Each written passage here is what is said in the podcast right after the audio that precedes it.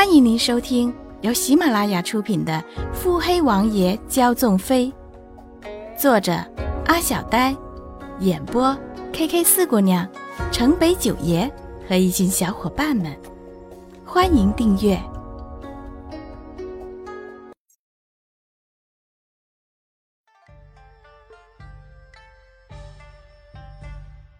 第四十集。两个月前。穆景欢突然将在外巡查的朱雨飞叫回来，然后自己上了花轿远嫁江南。等朱雨飞一回来，便是满视野的账册。在江南时，穆景欢几乎每隔十天就会收到朱雨飞的信，每封信上都会写着：“穆老爷以各种原因大量挪用银庄的银子，到最后总共算起来有整整五百万两黄金。”这才导致他去世后，银庄生意每况愈下，最后溃不成军。老爷子这么精明的人，为什么要亲手毁掉他自己的钱庄？这些钱去向还是有蹊跷。最后，穆景欢决定关闭钱庄，这才给了众长士等人闹事的机会。银楼一直亏本很严重，若不是靠钱庄支持，根本撑不了几天，而穆景宽却选择关闭钱庄。外人一看，还以为是穆景宽不安商场之道，所以工人闹事，商号也拒绝跟穆家合作。在有心人的煽动下，掌事纷纷投靠众家。现在所有人都知道，南明穆家要完了。在穆家扫地的大妈都忧心忡忡的时候。当事人穆景宽却悠哉悠哉，一副没事人的样子，每天吃饭睡觉，琴棋书画，好不自在。为此，绿意恨不得在穆景宽风淡云轻的脸上画满苦瓜。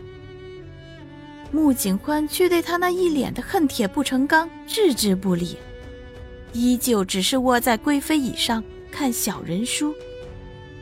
因为对穆景欢来说，只要知道老爷子的目的和五百万两的去向，穆家的问题都可以迎刃而解。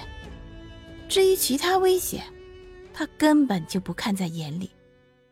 只是如今，七王爷、太后、皇上一起介入穆家，事情似乎就不简单了。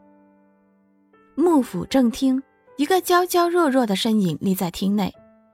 金簪、金钗斜斜入发，两侧簪起的金步摇，莲步轻移，钗随人动，风情万种。发髻盘起，原是以为人妇。端看此人，杏眼修眉，不正是叶芊芊？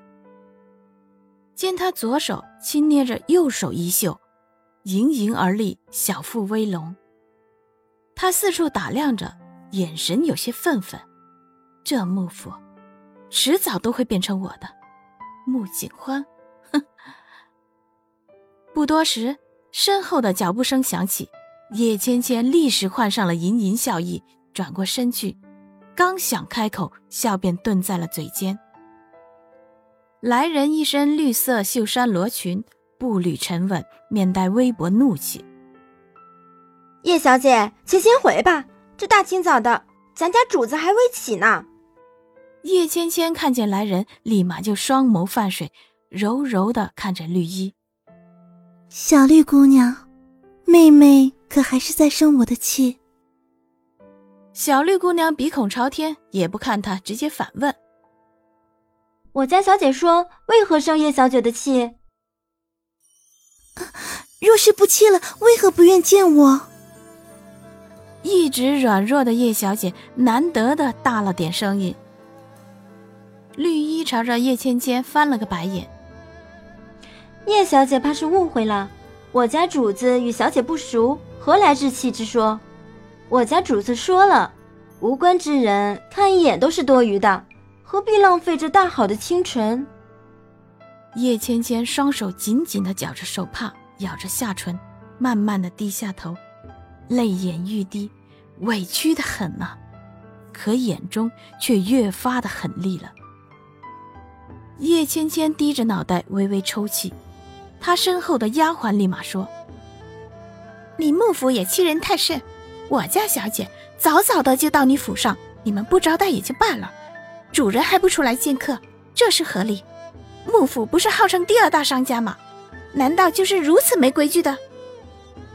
你们一没拜帖，二没请柬，算哪门子的客？”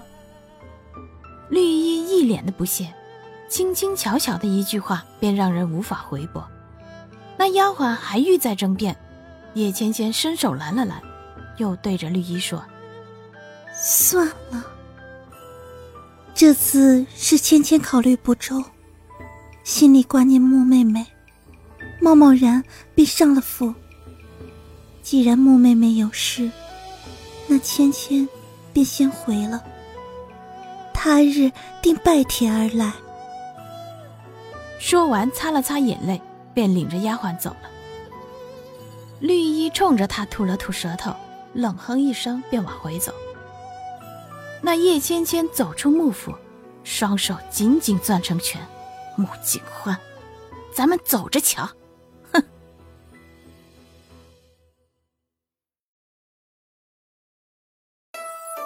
本集已播讲完毕。